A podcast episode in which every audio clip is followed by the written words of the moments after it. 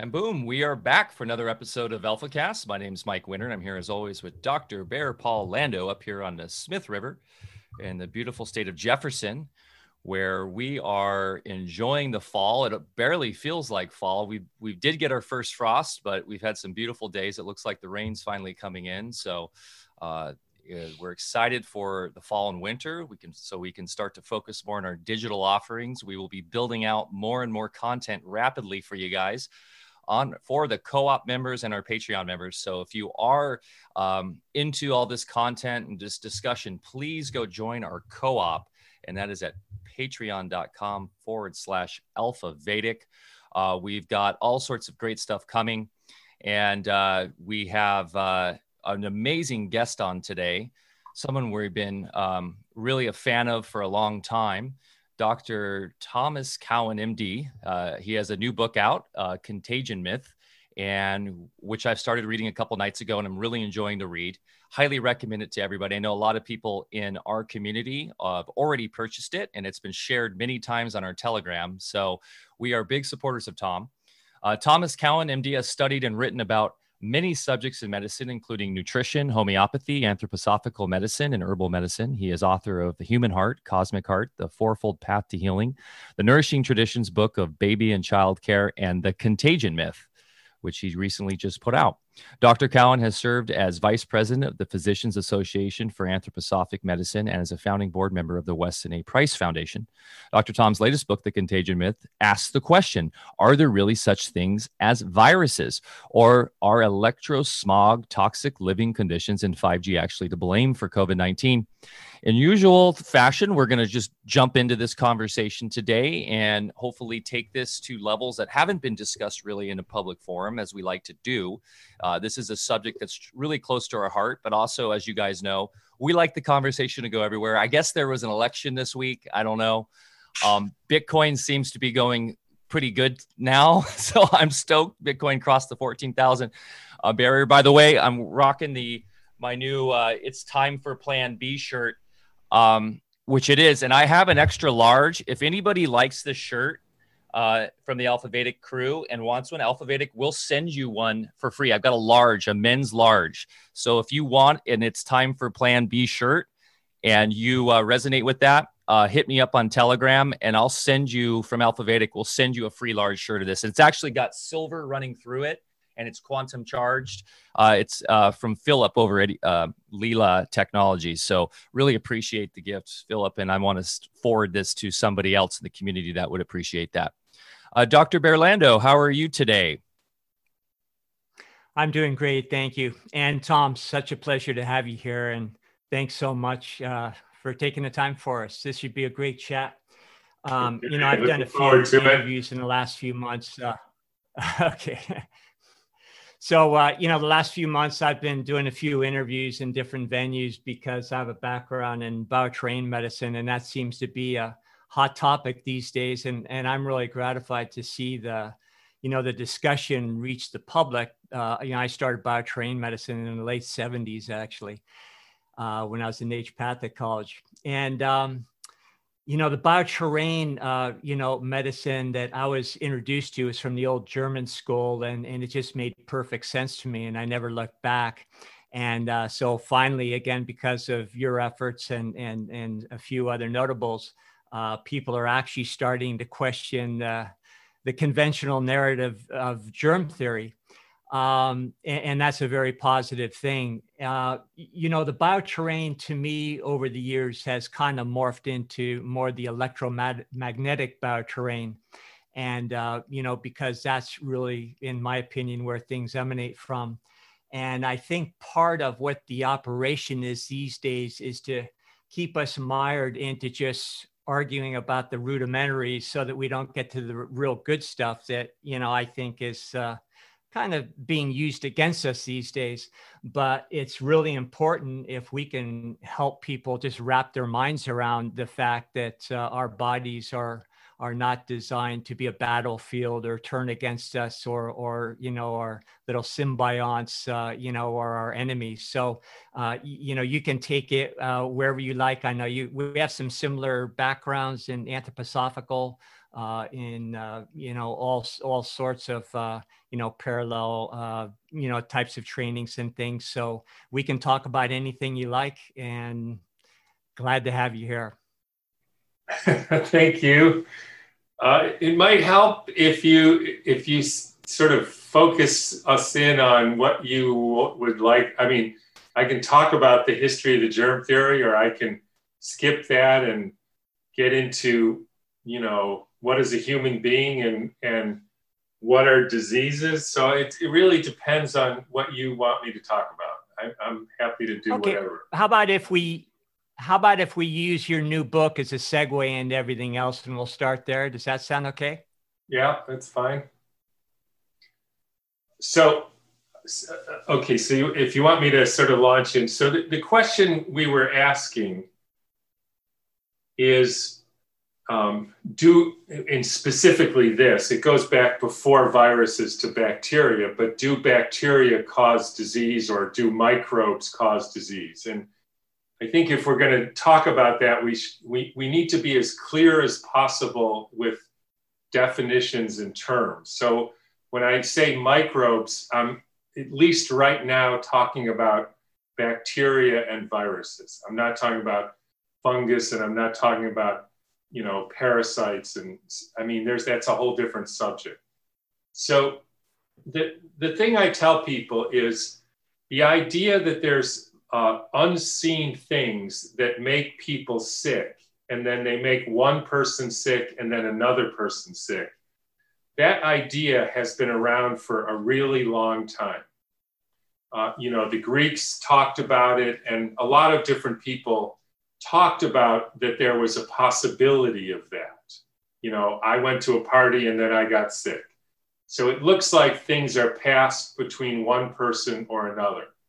Now, it's also interesting that when you look at all the other types of medicine, like Chinese medicine, Ayurvedic medicine, Native American medicine, none of them actually had this idea of contagion.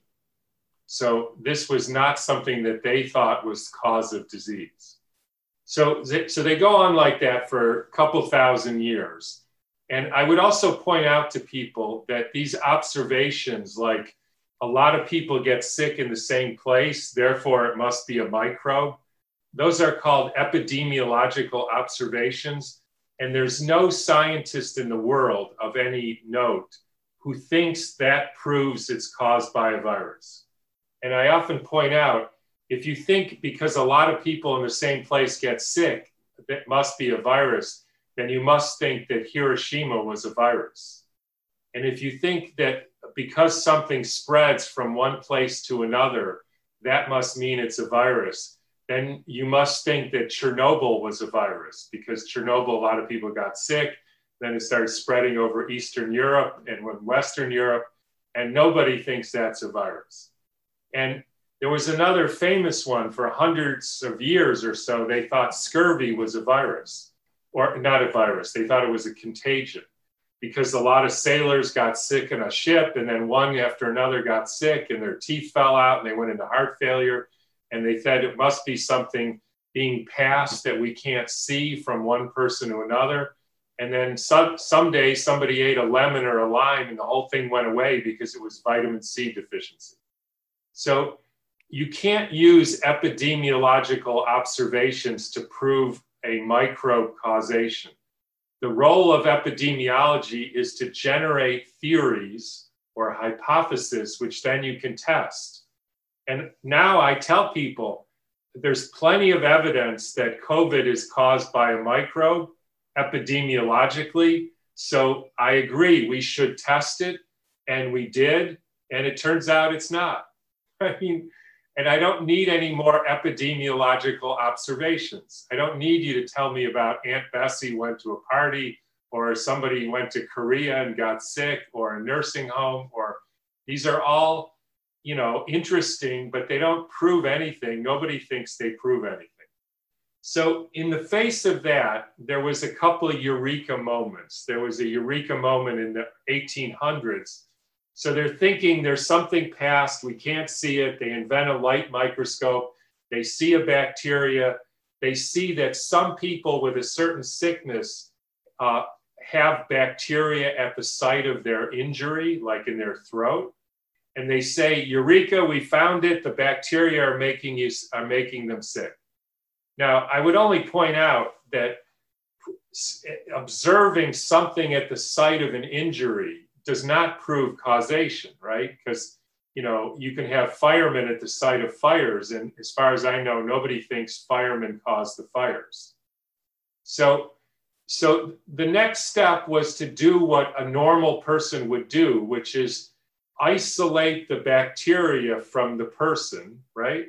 So you want to know whether it's the bacteria that's causing the sickness. And you isolate the bacteria. Now, if you permit me, let me just put this in context because this is not a medical thing, it's a human thing. So if I asked you, and if you want to just play along with me, it might be a little fun. So let, and, and just pay attention to the wording I use. If I said, I have a theory that the caffeine in coffee makes your blood pressure go up, right? That's my epidemiological theory. Okay, so now I want to prove it. So I take a coffee bean and I grind it up in a coffee grinder. I put it in a capsule. I give it to 10 people. I give another 10 people just water. All 10 people, their blood pressure goes up. Have I proven that it's the caffeine in the coffee beans that causes high blood pressure? I would say no. Because, because, there's other things possibly in coffee beans other than caffeine. Correct. Very simple. That's what any human being would say. There's fiber, there's oils, there's I don't know what else, but there's a lot of things. Okay, so let's let's pare that down. Let's put it through a coffee filter, right? Some people I don't drink coffee, but some people do. And they get a liquid which has the caffeine in it. At least we think it does. Now, I give 10 people the coffee from the filter. I give 10 people water. All 10 people, their blood pressure goes up. Have I now proven that caffeine in the coffee makes high blood pressure? I'd say, you know, we, we've still got a ways to go to isolate yeah, that. I agree, because we got all kinds of things. So now we use a very simple chemical method like flow cytometry or centrifugation. And so we spin it out, or we use a sort of a magnet, and we pull out only the chemical ca- caffeine. Now, nobody would believe that we only have the chemical caffeine. So we send it to a lab and we, they do an analysis and they say, the only thing you have in this sample is caffeine, right? That's the only thing. And then two other people repeat your steps. All you got is caffeine. Then you give that to 10 people, 10 people water, their blood pressure goes up. Have I now proven it? I think we're getting pretty close. I'd still like to see the rest of the stuff in the coffee being uh, you know, omitting the caffeine to see if that does it. But well, I'd say I yeah, actually disagree because I think so if you only can prove that you have caffeine, mm-hmm. that's pretty good evidence that it's the caffeine in the coffee that causes the high blood pressure. Absolutely proves that caffeine does that. Yeah, yeah. I agree. Okay, so and and so that's the that's the steps. So with a bacteria or a virus, so first they had a bacteria, they pull out the, the bacteria, they show it to show it to you, prove it to you. They only have a bacteria. They give it to a bunch of animals. They give it to people, and lo and behold, none got sick. I mean, you know, I, I often tell people, like for me, it, it's no skin off my nose which one it was. If it was if they got sick, then it's the bacteria. If they didn't get sick, it wasn't. Like, what do I care? I mean, I don't have any, I don't have any dog in this fight. So it turns out Pasteur and all his contemporaries, they isolated anthrax, they isolated a bunch of things. They couldn't make any animal sick. And so they gamed the system by putting like arsenic into the culture and then injecting animals with, quote, virulent anthrax, which meant anthrax plus arsenic. And then they got sick and then they said, see, the anthrax makes them sick. And, you know, then famously said, well, it turns out the germ is nothing and the terrain is everything. So the question then, it, so that was a disproof of bacteria causing disease. So the question you have to ask yourself is, what are those bacteria doing there? Right? I'm not saying they're not there, but if you look into nature, what you find is, you know, if you have a compost pile, I'm a gardener, you put dead squirrels in it, you get funky bacteria eating the squirrel. Now, nobody says the compost pile has an infection. The bacteria and fungus, they digest dead and diseased tissue. It could be dead and diseased from you know, electromagnetic pollution, it could be poisoning, it could be emotions, it could be a lot of things. But if your tonsils are dying, the strep comes to help you out by digesting the dead tissue. In the process, you feel sick. And then when it's done digesting it, you're all better and it helped you out. So that's the alternative and, theory. Um, yeah, and on the farm here, I noticed there's a whole lot more composting going on outside during the winter months. So could that possibly, uh, uh, could we extrapolate that to why there might be flu season more prevalent in the cold months? Maybe. I mean, I don't know. Like maybe our body does composting it seasonally. Yeah, right. So, but but the thing is, the point is that is the role of bacteria and fungus in nature you know, imagine if you had a forest, you cut down a tree and there was no back. You said the forest has an infection, so I'm going to spread antibiotics and antifungals. Next thing you know, you'd have a million trees piled up and the forest would be dead. So without these bacteria and fungus, you know, recycling dead, dead and dying tissue, we got nothing. So anyway, so, so they go from that, and then they find a number of illnesses like polio where they can't find a bacteria. So then they say there must be something smaller than a bacteria, which we don't have the technology to see. And that must be causing these situations like polio where we can't find a bacteria. And they called it a virus for the old Latin word for poison. So, so then they do experiments. Now, here's how they do it. They they took like diseased brain from somebody who had polio, and they ground it up like a coffee grinder, same as coffee, and then they put it through a filter paper, and then they injected it into animals. Now, none of us would say that that proves it was a virus because just like we wouldn't say that proves it was the caffeine. The caffeine is a thing right? And the virus is a thing. We're not saying it's an emotion or God or something or a thought or a wave. It's a thing. And so a thing, you got to separate the thing and see what happens. So they didn't separate it. But even using their solution of unpurified stuff, they couldn't make an animal sick. They tried 20 different animals. And then they said something very interesting, which is that means there's no animal model for polio, which is interesting because they can't do it on humans because that's unethical. They can't make animals sick because there's no animal model, which is an interesting play on words. You could also say you can't make humans sick, you can't make animals sick. What makes you think it makes anything sick? Uh, anyways, so what, well, what about I, looking back into history too to see why why wasn't polio in the record books before? Yeah, you know, before they started spraying and, and dipping the cattle with arsenic, lead arsenic. Right. So then they finally proved that it was contagious because they took some of this unpurified fluid.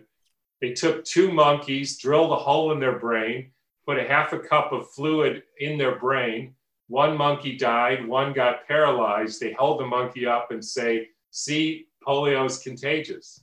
They didn't do a control. They didn't inject a half a pound of pea soup or, or water or anything. I mean, this is ridiculous. But, anyways, so now they have all these, quote, uh, illnesses that are caused by something they can't see.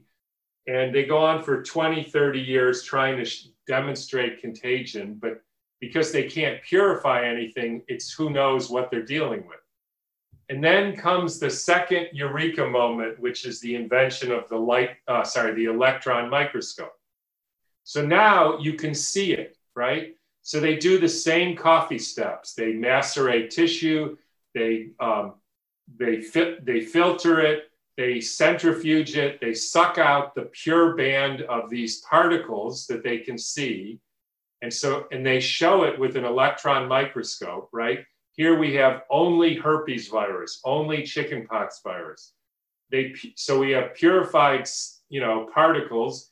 They expose animals to it. None of them get sick. They expose people to it. None of them get sick. They do this for 20 years and they said, let's all go home. We should be plumbers because there's no pathogens here.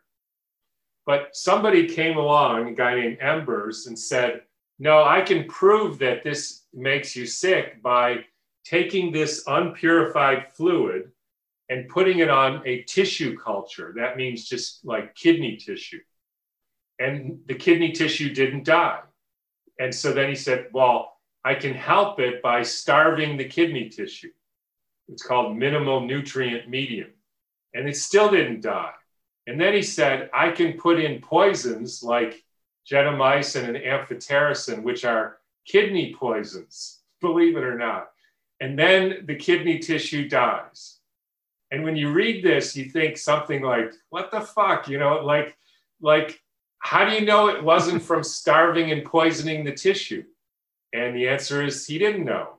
And that became a viral culture, which is to this day how we prove that viruses cause disease.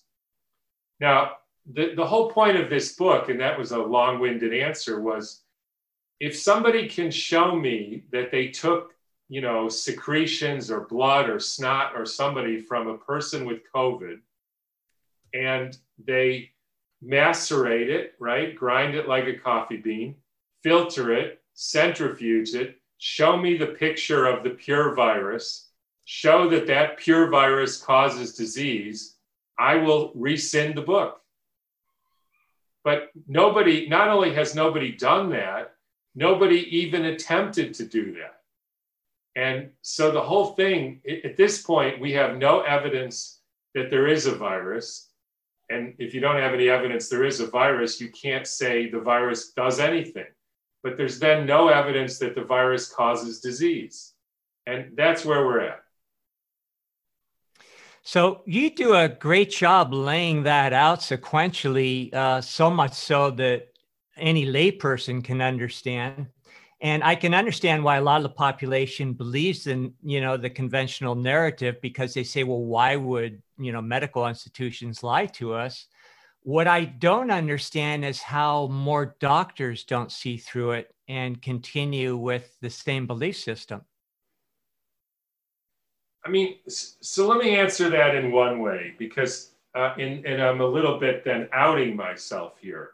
So, you know, I'm a medical doctor, right? I was went to medical school, residency, was an ER doctor as I was, I mean, mostly I did it for money, was I was building up my practice. But and then I go on and I even eventually three years or four years ago or whatever, write a book about vaccines and which is has a lot to do with viral il- illnesses. Now, here's the, sh- and, and by the way, I'm very good friends with a guy who, it's about 30 years ago, put up $100,000 to anybody who could prove to him by this evidence. I said, you know, show me the picture of an HIV virus isolated from an AIDS person, right? I'm, I'm friends with the guy, you know, and and I know also what a good investor he is. Uh, and he doesn't part with his money easily. He said, I'll give anybody $100,000 to show me that. And I can tell you that to this day, he still has his $100,000. So I was not a novice about any of this, right? I, I read about Stefan Lanka offering $100,000, sorry, 100,000 euros in the German court system to anybody who could prove the existence of a measles virus, not even that measles virus causes measles, just that it exists. And he won. And they said, A, there's no evidence. B, you have to pay the court costs, the other guy, because this was a frivolous lawsuit. Um, so, my point of that is I was not a novice in this, right? And yet, if you had asked me two years ago to go through the steps that I just went through of how we isolate, purify, characterize, and demonstrate a pathogenicity of a virus, I couldn't have done it.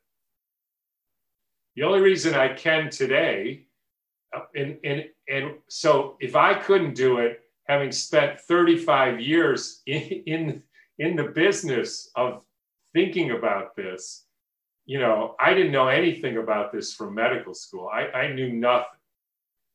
Now, the only reason I can do it today is I happen to, I, I knew that viruses didn't cause disease. They are, if, if the body is poisoned by electromagnetic fields specifically, but other things too, could be thoughts, it could be fear, it could be arsenic, it could be GMO food, you know, it could be a lot of things, anything that deteriorates the DNA, the body packages that up and sends it out as a message to the world and as a detoxification mechanism.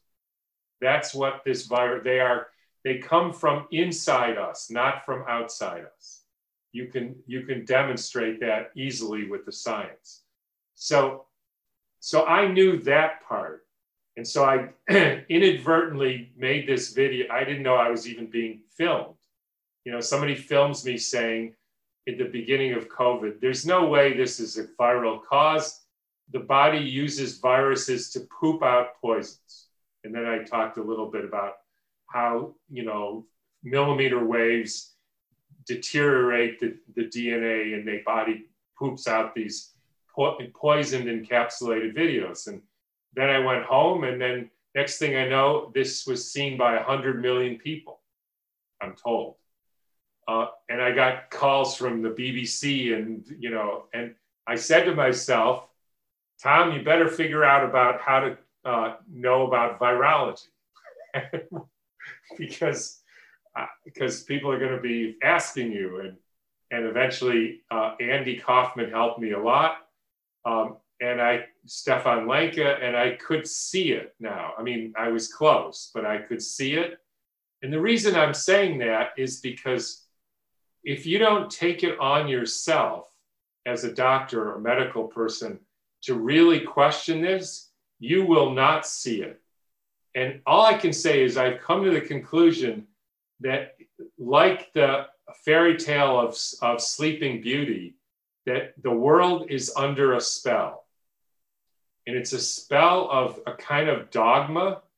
And just like in the story, you know, the, the witch, which is materialism, the thinking that only material stuff exists, only particles exist, not waves, only particles. That's the meaning of the witch in fairy tales. She puts a spell on, on the kingdom. The princess falls asleep and only when the prince says to himself, I am not afraid of this, then they, the materialism has no power over him and he, he rescues the kingdom. We're in the lockdown spell stage. Everything is done, and we have a choice. We can either be afraid and believe the dogma which turns out not to be even true. It's not even scientifically reasonable, as can you can easily prove. Uh, as I, you know, I have documents from the CDC saying there's no virus. I have documents from the Canadian Health Department saying people ask them, Did you purify and isolate the virus? Show me the study. And they say no. I have a, a document from the leading public health department in Europe who they say they were tasked. It's, it's very interesting to read this. Let me just read it. European Health Department tasked with developing a test for the coronavirus. This is in January 2020. They say, quote, we aim to develop and deploy robust diagnostic methodology for use in public health laboratories without having virus material available. I mean, it's like, it's like, Mike, I want you to make a test for a unicorn. Mike says, Can you show me a unicorn? Tom says, No, you have to make a test without having a unicorn. Mike says, That's ridiculous. Tom says, I'll pay you a million dollars in the next week if you do it. Mike says, I'll give it a try. I found a horn. what? I what do you know? I found a horn for a million dollars. I'll make a unicorn. Yes. You find a horn, you put it in the computer, and it makes you a unicorn. And then you get a Nobel Prize for finding a spiky horn. And that's, you know, so are people going to believe me? I mean, I don't know. That's that's what happened, uh, and I don't know. Well, that's... what what we're dealing with, what we talk about all the time, is this idea of science scientism versus uh, science, you know, actual real empirical science, which is what we support here at Alpha Vedic. And I always relate this analogy to the Catholic Church's reign for a thousand years, which was based on dogma and based on really a mysticism of many sorts, where disease came from demons or the devil. And that's really what germ theory is. And so we have this foundation built upon uh, the new religion, uh, the dogmatic materialism, uh, reductionism, which we talk about every podcast, which is what you exactly said, and that's why I feel people just go through the rigmarole of the of going to medical school, all based on that. And it's really become a corporatized entity now that controls everything. And we're looking at it right now with the election, with with the economy, with the debt bubble. It's all related. It's all interplaying yeah. together it's as you say this is a and i believe this is a magical time and i love your analogy of the the witch with the spell because literally we have for the first time that i can know in my life have the ability for humanity to to see it and say okay which which way do we want to go? We're seeing two different two different paths going. Those who actually right now at the elections is a great example. Those who are watching putting on cnn or fox or any of those and listening and believing that or those who are looking more at the empirical data the people on the ground and and and trusting themselves with their own research. And that has to be the same for health. It has to be the same for your spirituality. That has to be the same for your community and everything. People need to start taking responsibility for their lives.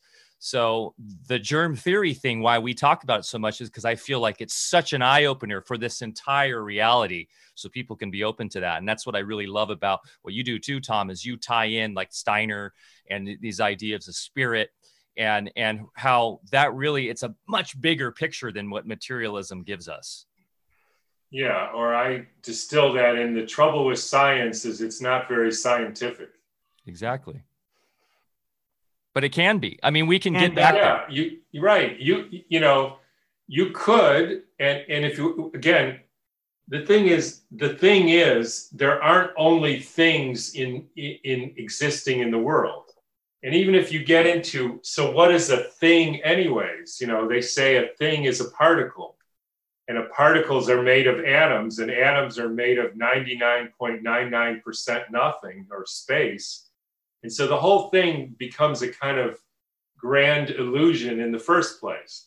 But if you forget about that and you just say oh, okay we live in this material universe and we have things there is a clear and practical and logical and scientific way of evaluating the nature of things, just like I laid out with the caffeine. That's how any reasonable person would do it. Now, uh, for a whole lot of reasons, they don't do that with viruses. And they write, they write papers published in the New, New England Journal isolation in, of the novel coronavirus. And people send me these all the time. And then they say, How come you don't believe them? And I say, Because I'm sighted.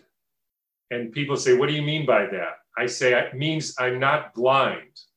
It don't mean I have some mystical insight. It means they have you, if you want to say you isolated and purified it, you have to show me a picture you know, I have one here of pure chickenpox virus. I don't, you probably can't see it.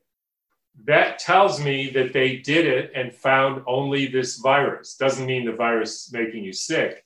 Uh, but they don't show you that. They show you a smudge of tissue they point with an arrow at the thing they say is this coronavirus.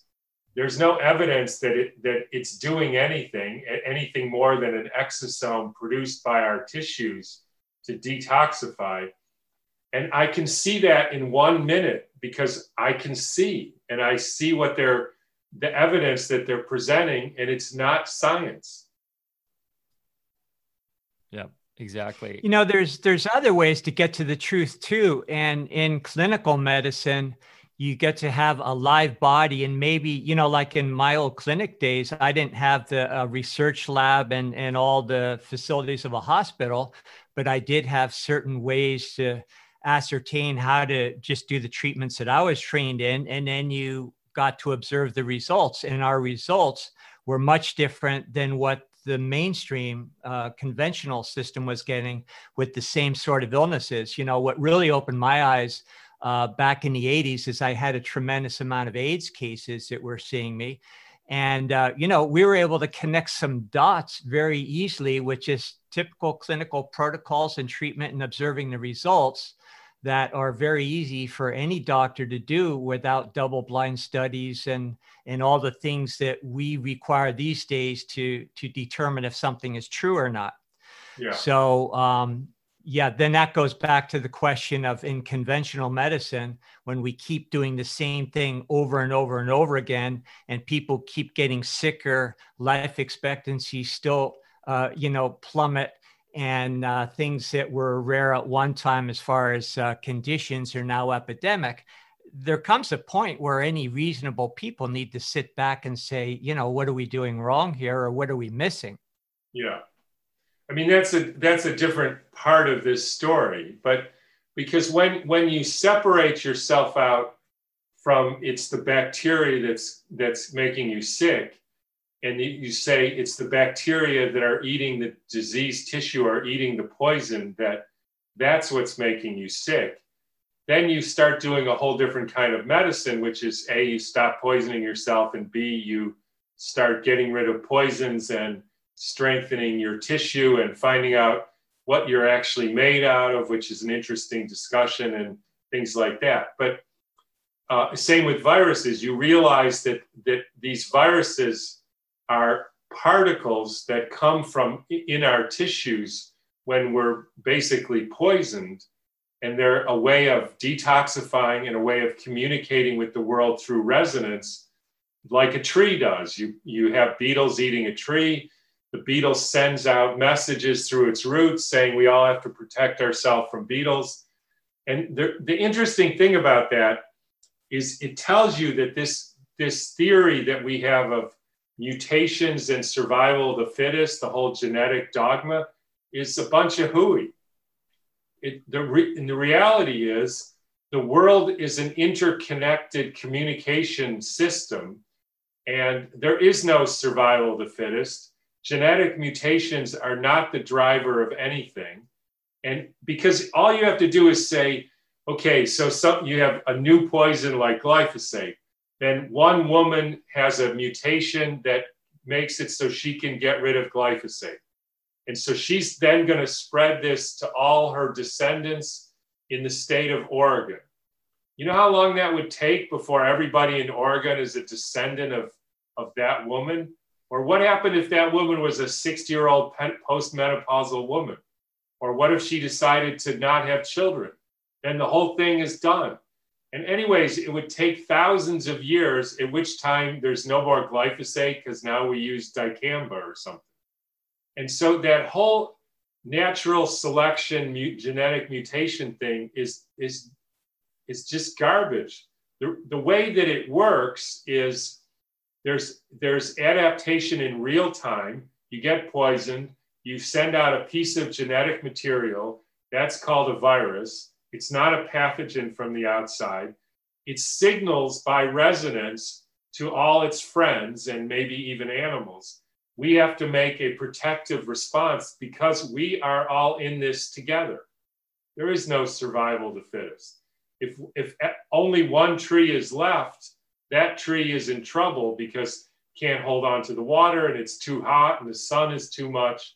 Tree, you know, trees, everything needs everything else So we've been we've been told and sold a a very irrational, unscientific view of nature, essentially. And it's really because, as Goethe once said, the problem started when we decided we wanted to understand frogs, right? We want to understand what makes frogs tick, how frogs live, how to help frogs. So, what's the first thing we do? We get a frog and we kill the frog. And I can tell you that didn't help that frog one bit because that frog's dead. and and anyways, all these other ways of seeing the world say there's nothing left to study. The frog's dead. I mean, you know, you can't figure out how to help a living frog once the frog is dead. And that is a huge conceptual mistake that we made. And every other mistake is sometimes, like I say to people, your doctor thinks you're dead because all he thinks that exists is the dead material. And so, therefore, he tries to kill you like a self fulfilling prophecy. You know, well, he already thought you were dead, so you might as well be dead. So then he knows he, he has a better idea of what's the matter with you. Now that's maybe a little exaggerated, and, but and what's ironic is we're considered dead at sea anyways with the way law goes and with our birth certificates, which is a whole other thing. But it's all plays together. Like it's this death worship that seems to be prevalent throughout all modern it, society. It does seem to it does seem to be a death cult of some type for sure. You know, as as you went through uh, my first semester in school, I got issued a cadaver that I had to, you know, dissect over a course of two semesters and so, you know, you start out in medical training uh, studying dead things. In uh, field of old school osteopathy, you know, we do a lot of work around uh, craniopathy and, uh, you know, yeah. training ourselves to feel the movements of the cranium and make adjustments. And then a lot of the detractors like Quackwatch and places like that say that's that's ludicrous because everybody knows that after a certain age, the, you know, the sutures in the cranium uh, and there's absolutely no movement. And of course, that's also based on the study of cadavers where those things do ossify after death. And then meanwhile, the Italian anatomists, you know, started studying live people and said, oh, as a matter of fact, those sutures are open to movement. And, you know, so again, I think your point's well taken. We have to start studying things in our live state. And, you know, last week we had a great uh, a couple guests on who were, um, you know, uh, their whole field is live cell microscopy. And, and that's the thing I did, a big part of my bioterrain medicine over the years. And you're actually looking at live cells under the microscope, and you get a whole different narrative when you do that as compared to staining sides slides uh, you know which definitely brings out certain elements but kills everything in the process Right. And, and in fact, if we want to get into something that I generally haven't talked about much, and I, I, would say this comes under the category of I can't exactly prove what I'm about to say, but I'm pretty sure I'm correct, uh, which is because people say live cell analysis. But let, let me take you both through a process here and see if we can come to an understanding. So if I asked you, what is a human being made out of? And we're, again, just as a background, we're trying to be very clear and not speculate and not get into what we believe or not believe. Just, just what is a human being made out of? Anybody want to answer that? I believe it's a composite of electrical vectors. And I say that not just pure speculation, but in uh, training in other areas that I've applied to clinical medicine successfully, we actually have a way to measure those before and after. Got and you Mike, see you physiology change. I'll, I'll play. I'll say, yeah. yeah, yeah. I'll, I'll say for the purpose of the exercise that uh, we're made of cells. Okay. Here's my answer we, we're made of a head and feet and arms and toenails and no, nose hairs, most of us, and ears and a few other things. I, I have a feeling that I'm more accurate than either one of you. Do you agree? I, I don't in a certain way. I'll play along in the history of the world who would disagree with what I just said. right? Correct. Correct. Point okay. taken. Okay, next step. What what is inside all that stuff? So we see a person, they got a head, they got a chest, they got hands. Uh, all cultures, all medical systems agreed with that. So what's inside that? Skeleton. Skeleton. Anything else? I mean, blood, blood uh, uh, you know, organs, t- organs, you know, heart, liver, kidneys, right, all that stuff, right? Correct. I, and and all cultures, all medical systems thought that was true. Everybody said we had a heart. Everybody says we have a liver. They say that the energy flow through your liver is good or bad or whatever. Uh, you can see it. You can cut open a person who's alive. You can see their heart. You can see their liver. You can see them on CT scans, uh, MRIs. You can see it on an ultrasound, all that stuff. I don't think there's any, any reasonable person who says we don't have blood or a heart or a liver or a kidney. I would hope I so. Agree? Agreed. Okay, let's Agreed. take one of those, like a liver. What is a liver made out of? Tissue. Tissue. Any other answer? I I suppose we're nearing the cellular level now, right? Right. So most people say a liver is made of liver cells. Now, how do you know that? You you take the liver out. well, you can see them. Yeah. You can see them. Uh, can you see them while it's still in your liver? No. No. I don't think, I know I haven't seen it, and I don't think anybody has. The only way you can see that the liver is made of liver cells is to kill the frog, right? You take somebody's liver, you take, take a piece of it out, and you look, you stain it, poison it, you cut it up into little pieces, you look at it under a microscope, and there's liver cells. Now, the problem is that could be an artifact because we know that when you take bacteria and you threaten them, they form somatids or microzyma or all that. So we know that that tissue has the ability to coalesce into protective forms. Now, let's think about this a little bit. Because when you do an ultrasound or you do a CT scan, or when you go in and feel somebody's liver, it does not feel like a collection of cells it feels like and looks like a homo- homogeneous tissue. And so, what is this homogeneous tissue? It's basically structured water. Now, if you take like the lens of your eye, it is structured. So you have water, you have proteins, nucleic acids, fats, minerals, a whole bunch of stuff. And it's all organized to be transparent to light. Now, there is no cells in there. That's an artifact. In fact, the cellular theory got started around the same time, 1857, I think it was by Rudolf Virchow. And it became how we do medicine. Everybody believes in cells. But the reality is, we don't see the cells. And frankly, it's a stupid idea. Because why would you break up a liver why would you break up a lens of an eye into a million little pieces? How is that going to help the light be transparent through the lens? How is it going to help the liver to, to break itself up into millions of pieces rather than being a homogeneous tissue that's, that's the energy structuring the water using proteins, minerals, and all these other things to create a incredibly strong and functional tissue, which we call liver, which has its energy flow, which you talked about. You are way too far, far down the road for me.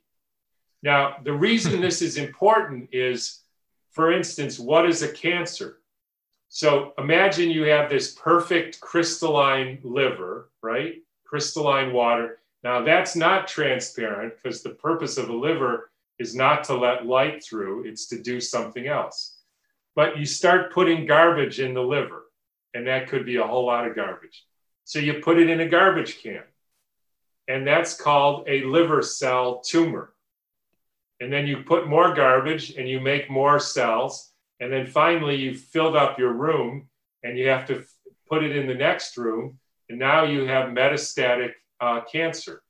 And the only time you actually see cells in a living being is cancer cells, which are the garbage collection devices. So that's the therapy for a poisoned tissue.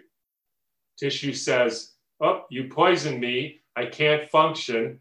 Just like your house, you put so much garbage in your house, you put it in garbage cans. And, you know, even sometimes you get better if you take the garbage cans out. But if you keep putting garbage in, it doesn't really work. And that, that explanation explains all of natural medicine right there. You, you stimulate the healthy tissue, which is much stronger and more functional than a million broken up little pieces that have to have communication and all this stuff. Why? Just have it be a hom- homogeneous crystalline water structure. And it, that's what it looks like. That's what it feels like. Uh, why not? And by the way, the people say, well, what about red blood cells? Because you can see them live. But if you say the definition of a cell is cell membrane, cytoplasm, nucleus, mitochondria, a red blood cell has no nucleus. It is not a cell. It is an oxygen delivery device. And that's different. Of course, you can have little particles uh, that do things, but that's not a cell, nor is a sperm, which is a nuclear material delivery device anyways. So, um, so we, uh, you know, great points, and I agree that anything taken out of context, including a blood slide that I used to look at all the time, is not the real thing. Which is why we would always base mostly on the living person with hands-on assessment. Um, now we're short on time here, and you open up the door to uh, blood cells and carrying oxygen. I'd love to talk about the heart is not a pump, but I don't think we're going to be able to even give the cliff notes in uh, the next four minutes here. But uh, anything, you know, I, I, think that's a marvelous discussion because it just shows one of the, you know, a major fallacy that we all believe in. I went down that road a long time ago, and in our Walter Russell circles. You know, we had a character yeah. that I know you're aware of. Uh, you know, uh, that developed a chestahedron and everything. So, uh, yeah. anything we can comment on that before we close? I mean, it's just an absurd, you know, concept that this one pound organ can push this sticky fluid with stuff floating in it that's the size of the vessels, the internal diameter of the vessels you know, miles and miles, like or three times around the earth. You know, the idea that this one pound organ can do that is just, it's, you know, I would have used to call it a fairy tale, but fairy tales actually have truth in them. So I changed the word, it's a superstition. And that's, you know, there was a, one of my favorite books, a guy I think who lives near you, it's called The Culture of Make Believe and that's really what we, we're talking about here. This is make believe science that has no relevance uh, to how fluid moves in, in, in tubes and, and vessels. And to go into that, I don't want to go into it right now, but I wrote a whole book about that.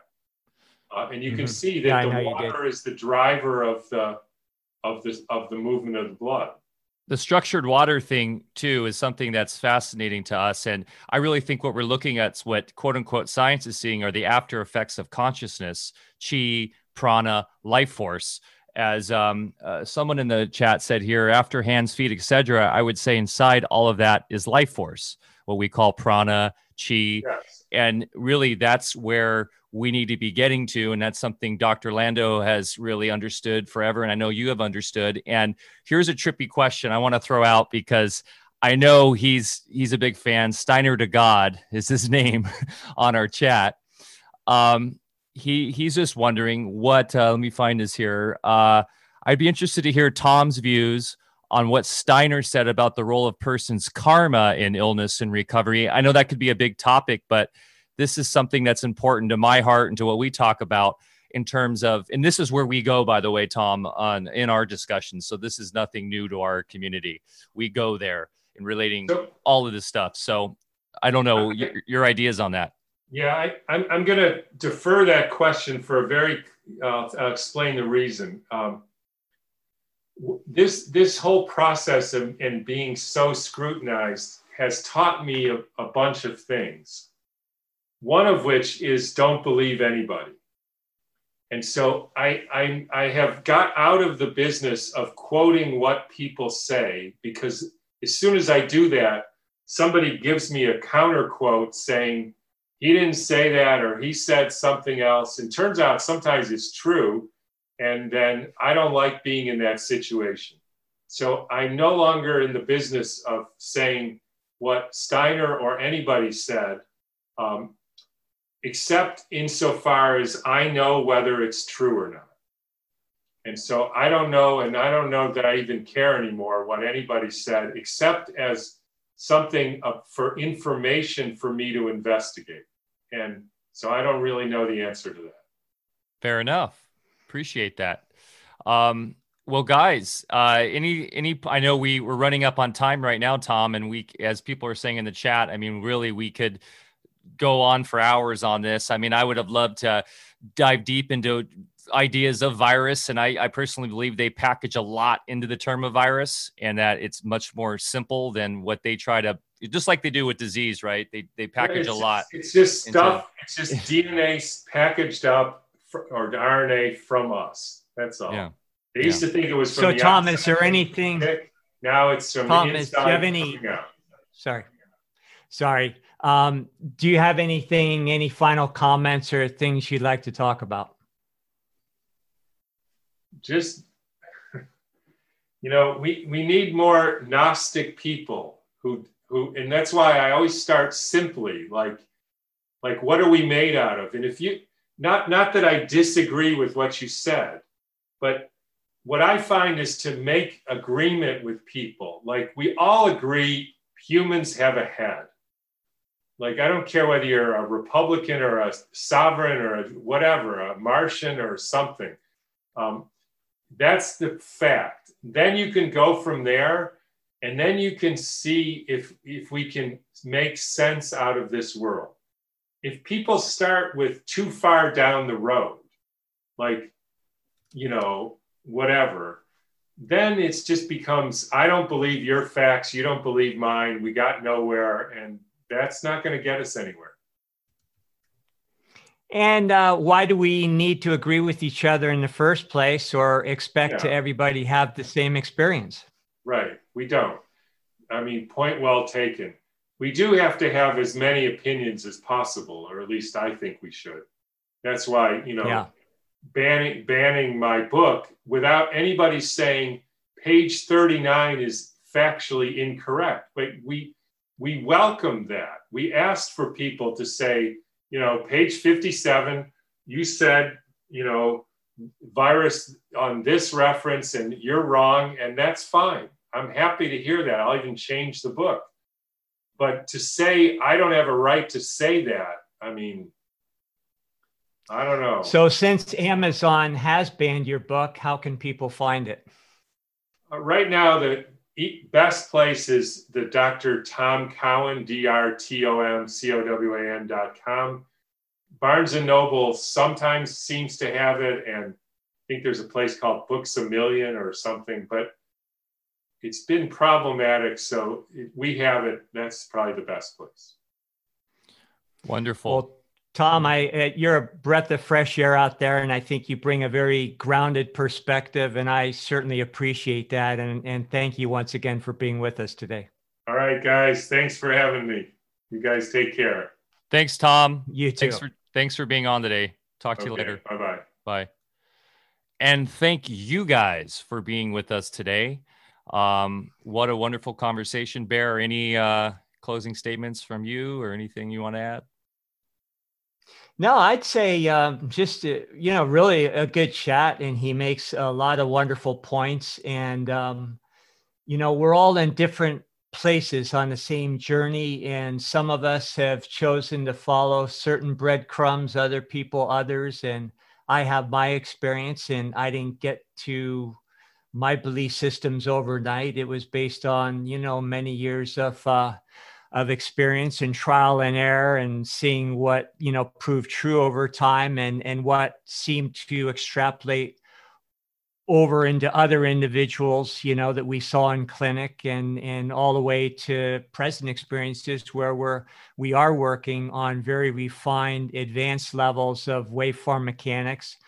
And um, and i think tom's right on because if somebody like me goes into that level, very few people have, you know, availed themselves to that experience. So they're going to have a hard time following me. Whereas Tom, I think, is wonderful. And uh, yeah, we can all agree uh, in a starting place, and uh, maybe we can all catch up a lot sooner if we do that. Yeah, I and I think the number one thing is just being open to everyone's different ideas. This idea that if you have a different belief system, you must be shut down which is a very scary proposition that we're seeing a lot on certain avenues, certain areas of the mainstream and certain areas in society. That that can't exist. That's not science. That's not empiricism. Uh, that's um, like he said. That's um, that's mysticism. That's um, dogma. So, uh, and you know, I, I got to give you props. Bear on the Matt Belair show you did with the Skeptical guy. Um, I was one of the best shows I've ever heard you on in relation to this because that's exactly what you said. And that's what Tom just said about this book. He's like, I'm open to it. Show me the way. We like, we're not dogmatic in any way. Like, show me the science, show me other uh, possibilities of where this could be. And you'll take in that information, look it over empirically, see the data, and make new discoveries and make or make new ideas about that. And I think that's what we need to be doing. That is what science is. And when waveform mechanics is allowed into the conventional discussion, then we can also entertain a lot of other concepts that would bring us, you know, the solutions to everything we seek.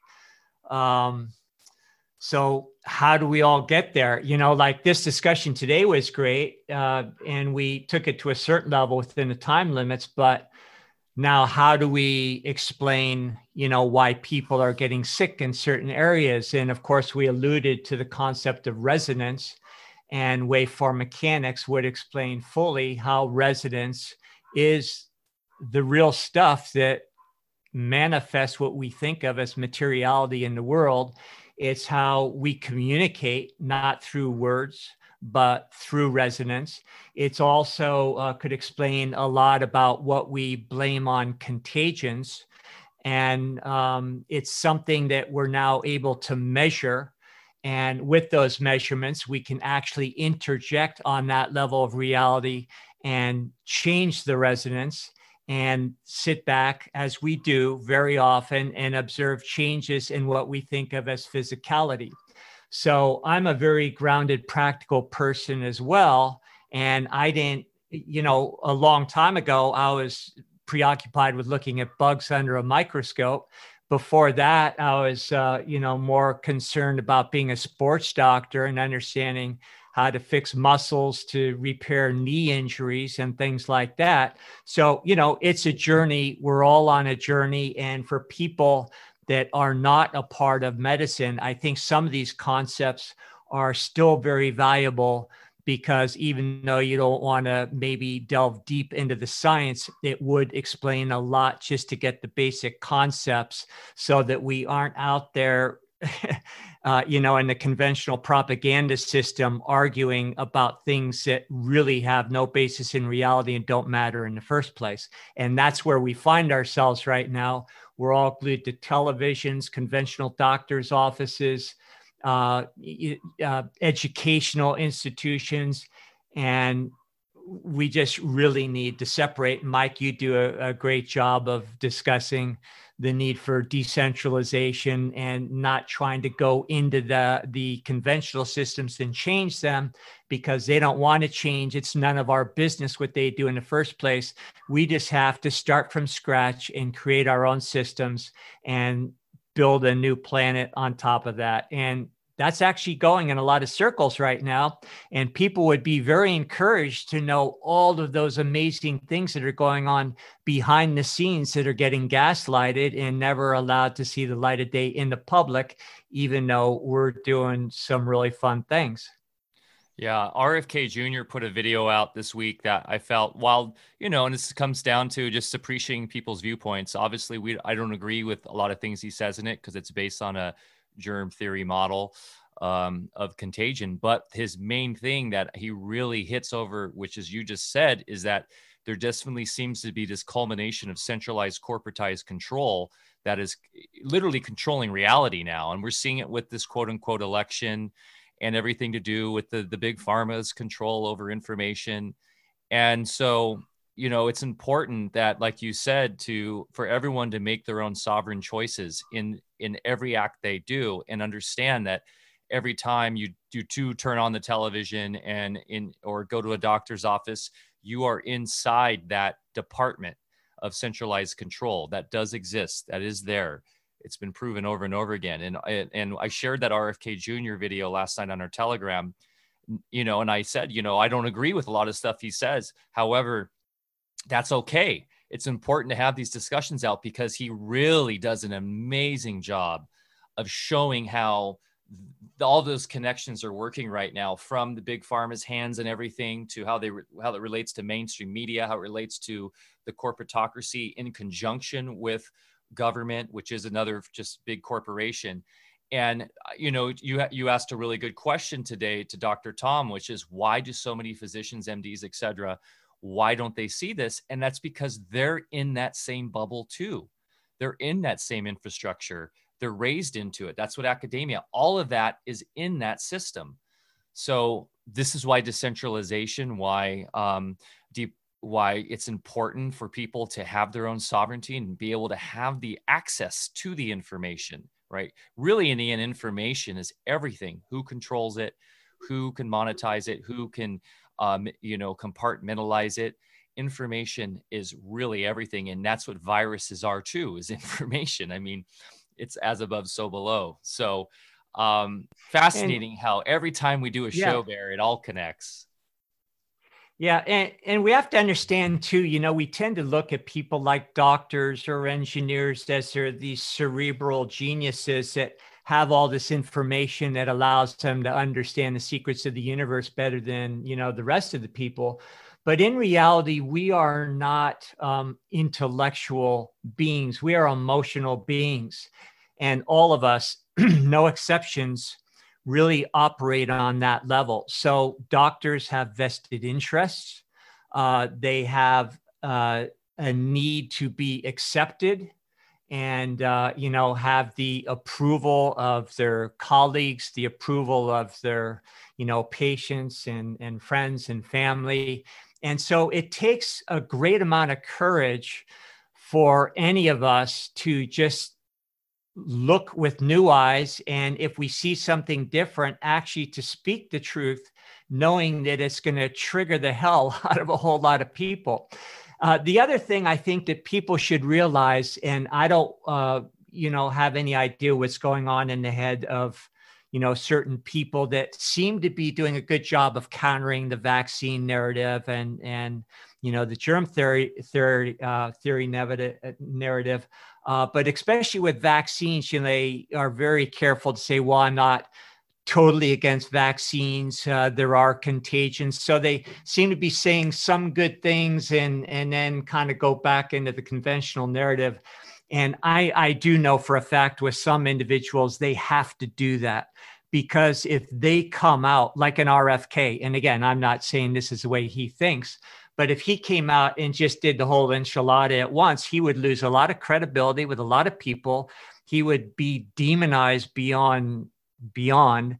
And uh, so I think we all have to play the game. And I also think our present um, commander in chief is also playing the same game because there's certain things that I know behind the scenes, and that's a whole story of things that he's involved with, uh, things that the lineage of his family has been involved with.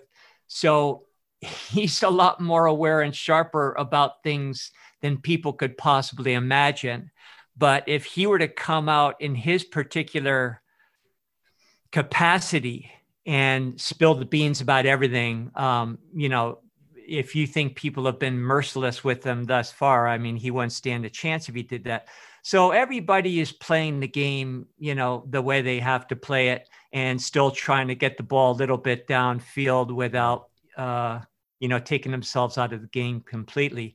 And I, you know, me, I'm not a, a political person. So I don't have a dog in any fight, but I certainly see what's going on right in front of our eyes right now with them stealing the election, uh, you know, trying to take our country away. And anybody that knows history, anybody that understands uh, the real operation at play, it doesn't take a genius to know what's going on. And we better get our heads screwed on straight. Otherwise, we're going to lose every single freedom we have. If we uh, doubt that at all, look what's going on in Europe. I talked to a friend in France the other day. He can't even go out of the house for more than a half an hour. He's already gotten tickets. If he gets one more, he's going to go to jail. Uh, people are getting arrested for not downloading the Tracer app. I mean, this is beyond beyond, and it's things that years ago some of us knew they would try to do. And the only thing that astounds us now is they got this far, and the only reason is because we suffer for lack of knowledge. Yeah, yeah, and America is ground zero for for the mass awakening. So you know, it's obvious why we're seeing everything going on with with this uh, fraud because they cannot allow. They're just this is like their last gasping hope to stop the mass awakening, which no matter what, I personally feel is happening. And uh, I have nothing but positivity and hope. I'm just manifesting everything in my life like crazy right now. So, everybody out there, just focus on on getting grounded and, and in really embracing your own light. Dr. Edith Ubuntu Chan's amazing at that. Uh, she just did a, a wonderful um, mass meditation with Jazz Muheen uh, on right before the election, who we will be having on next Thursday for AlphaCast, and um, talk about um, everything you know that Barry you we were mentioning about uh, going bigger and more beyond the material. This is what that talk will be about, and how we she's really good at at really encapsulating all these ideas of of how our spirit and our consciousness can overcome and really creates our reality, but it can overcome anything in the material. And that's really where we're at now. And that's that encompasses everything we talk about. So that'll be next Thursday with Jazz Muheen, um, which will be a great show. And then really don't have anyone else lined up for the rest of the month. I'm kind of hoping we can do a couple shows, Bear. I know you've been wanting to do the Trivium Quadrivium one, and then there's um, some other things. So we'll talk more about that. But guys, uh, be excited for next week's show. It should be great. And um, I think uh, we're good for now. Any final any final words, Bear? No, great talk today. And, uh, you know, bottom line, as long as we identify ourselves as our bodies, that's exactly where they want us because then they can play on our fears because whatever happens to the body, then we feel like that's happening to us. And the fear of death is the is the their ace in the hole that they play over and over and over again. And that's why they're getting so far with the pandemic because people are basically afraid of death. And uh, when we realize how can i die because i'm not my body in the first place and my body was never alive in the first place then you know now you're in a whole different playing field yeah, and the fact that the whole duality idea, right, and polarity, and we we get constantly pulled back into the polarity, and that what causes a lot of our issues. When we can pull back a little bit and understand the game of this realm, of this dimension, whatever you want to call it, and that is the polarity, and that's great. And we can play within the polarity, but understand the polarity is just the polarity, and we can supersede our consciousness, can rise above that, and there is no good, evil, bad, good. You know, it's it's it's all part of the game so the more that we can remember that and remember who we truly are and tap into our higher self and, and, and do things with breath work and yoga and meditation and all these great things we talk about all the time, not only does it help your health, but it helps ground us to, to understand that uh, just, there is no fear, no fear of death, no fear of, of anything. So that being said, um, guys, uh, we appreciate you. We love you. Thanks so much. Uh, what a wonderful show. Thank you, Tom, again for being on with us. We'll make sure uh, his link and everything is on the show notes, and uh, we'll see you next week, guys.